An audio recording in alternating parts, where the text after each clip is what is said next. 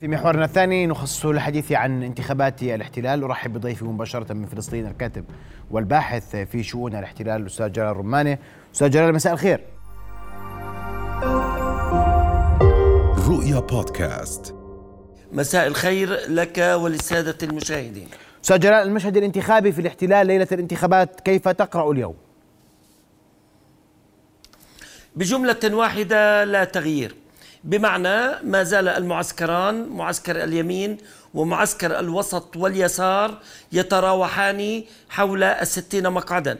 بمعنى أن نتنياهو وحلفائه سيحصلون على 59 60 و61 والعكس بالعكس. وبالتالي لا تغيير وبات كثير من المراقبين الإسرائيليين يتكلمون عن انتخابات سادسة.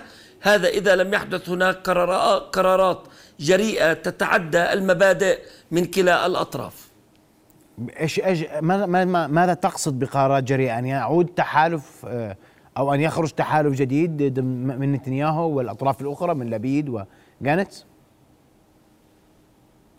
التحالف ما يلي يحوي الليكود ب 32 مقعدا تقريبا آه، لإسرائيل مستقبل يائير لبيد ب 24 مقعدا وجانس ب 12 مقعدا فيكون المجموع 68 المشكلة بهذا القرار الجريء الذي سيتعدى المبادئ بأن الاثنين وهم لبيد وجانس يركزان في دعايتهما الانتخابية على أن نتنياهو فاسد ويجب ألا يتولى رئاسة الوزراء من يحاكم على فساد. فكيف بمن قمتم ب دفع هذه الدعاية بالأمس تتحالفون معه بالأمس بل وتعملون تحت إمرته. هذا هو الحل الوحيد. وإلا حتى لو فاز نتنياهو وحليفه سيكون 60 61 مقعدا ستكون حكومة ضعيفة سوف يبتزها المتدينون الحريديم ويمكن أن تسقط بأية فترة. وحتى لو كانت الغلبة للبيد ليعود بالحكومة السابقة التي رئيسها نفتالي بنت فستسقط عند أول هزة سياسية. على كافة الأحوال الحالة السياسية بإسرائيل ليست بأحسن أوضاعها. طيب أستاذ جلال القائمة العربية من كل هذه المعادلة أين هي؟ من حضيض إلى حضيض. يعني أصلا عندما كانوا قائمة مشتركة وحصلوا على 13 مقعدا ثم في المرة الثالثة على 15 مقعدا كانوا في المعارضة ولم يسمع لهم أي صوت. الآن زاد الطين بلة وانشقوا إلى ثلاثة أحزاب وأحد هذه الأحزاب غالبا أنه لن يتجاوز نسبة الحسم التي تصل إلى 3.85% والحزبان الآخران يمكن أن يحصلا على أربعة أربعة مقاعد بمعنى ثمانية مقاعد عشرة مقاعد في أحسن الأحوال.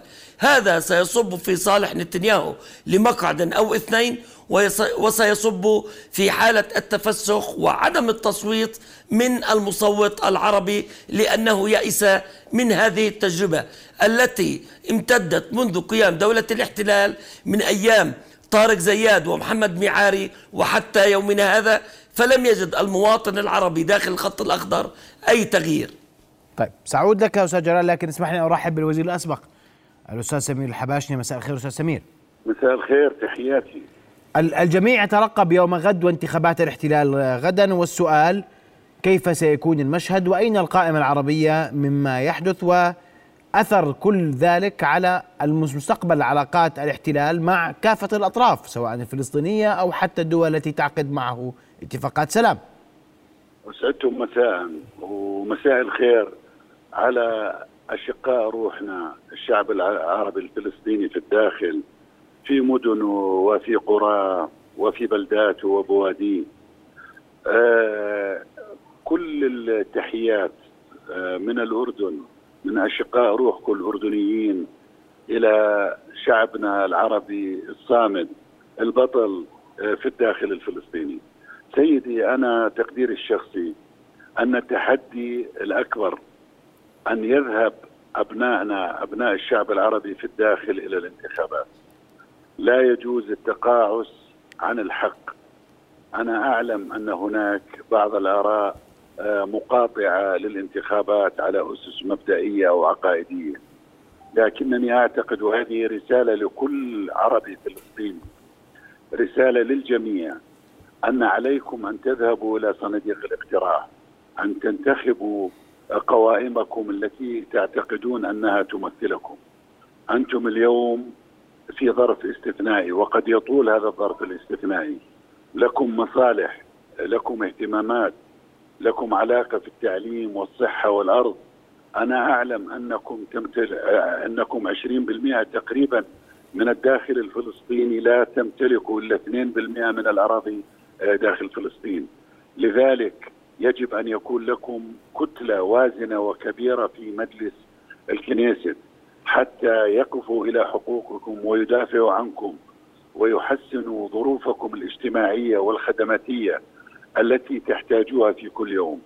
عدم الذهاب إلى الانتخاب أنا أعتقد إنه أمر سلبي لا يخدم شعبنا ولا يخدم مجتمعاتنا العربية في الداخل الفلسطيني.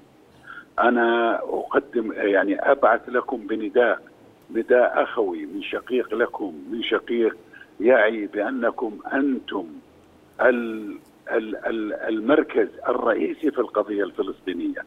أنتم تمثلون رأس الحربه في الكفاح الفلسطيني من أجل الحقوق المدنية، من أجل الحقوق السياسية، من أجل الحقوق الوطنية.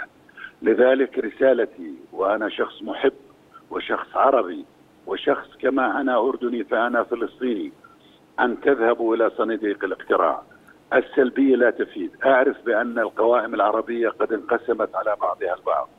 أرجو الا يكون هذا عامل إحباط. يجب أن نذهب إلى صناديق الاقتراع ونرفع نسبة المقترع الفلسطيني حتى نستطيع من تحقيق كتلة برلمانية وازنة مهمة تستطيع أن تحمي العرب في الداخل وأن نعم. تنافع عن حقوقهم. نعم، أشكرك كل الشكر الوزير الأسبق آه، سمير الحباش كنت معنا عبر الهاتف، أعود لك أستاذ جلال البعد بعد التصويت، القدرة على آه، إقناع الصوت العربي بالتصويت في هذه الانتخابات كيف تقرأ؟ بداية دعني آه، أرد تحية آه، الوزير الحباشنة بتحية مثلها. فبارك الله فيك ولا شك أن الأردن وفلسطين هم أبناء روح واحدة. أعود الآن إلى السؤال. الحقيقة مسألة التصويت العربي للكنيسة له مدرستان ولعل زميلي السابق الدكتور الحباشنة قد تكلم عن إحدى المدرستين وهو ضرورة التصويت لكي يكون للعرب تصويت وتمثيل في الكنيست ومحاولة تغيير هذا الواقع المأساوي الذي تمارسه دولة الاحتلال. فهي دولة احتلال كولونيالي كما هي على غزة ونابلس هي على بئر السبع وأم الفحم واللد والرملة المدرسة الأخرى التي تنادي بالمقاطعة لئلا نعطي شرعية لوجود دولة الاحتلال فما كان لدولة الاحتلال في الخمسينيات أن تأخذ عضوية في الأمم المتحدة إلا بعد أن أقنعت هذه المجموعة العربية من أن يخوضوا انتخابات الكنيسة ولو تحت أسماء آه، آه، أحزاب صهيونية آنذاك وأحزاب مشتركة كحزب راكاح الحزب الشيوعي الإسرائيلي فبالتالي أعطى شرعية لوجود الاحتلال.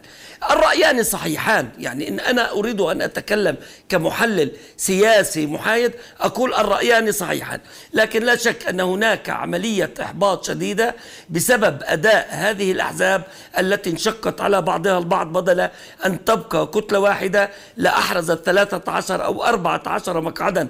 ونذكر بعضنا البعض أنها كانت الكتلة الثالثة من حيث الحجم لكن يجب أن نلاحظ أن هذه الكتلة إذا كان لها الصوت الحاسم سيجتمع اليمين والوسط ويمكن اليسار معهم ليغيروا قانون الأساس لئلا تغير هذه الكتلة من طابع الدولة كدولة يهودية وقانون القومية يحكمها أين يمكن أن يوصل الصوت؟ هم من البداية حسموا أنفسهم مع معسكر لبيد وغانس وهم ضمن الستين الذين يمثلون الصوت ال ال الوسط واليسار و و وبعض من ينتمون إلى الصهيونية الدينية وبالتالي هم باختصار المعارضين لنتنياهو وإلى الليكود. ماذا يمكن أن يحدث؟ لا أتوقع جديدا كما ذكرت في مداخلتي الأولى. نعم. أشكرك كل الشكر أستاذ جلال رماني الكاتب والباحث في شؤون الاحتلال. كنت معنا مباشرة من استديوهاتنا آه، في رام الله. رؤيا بودكاست.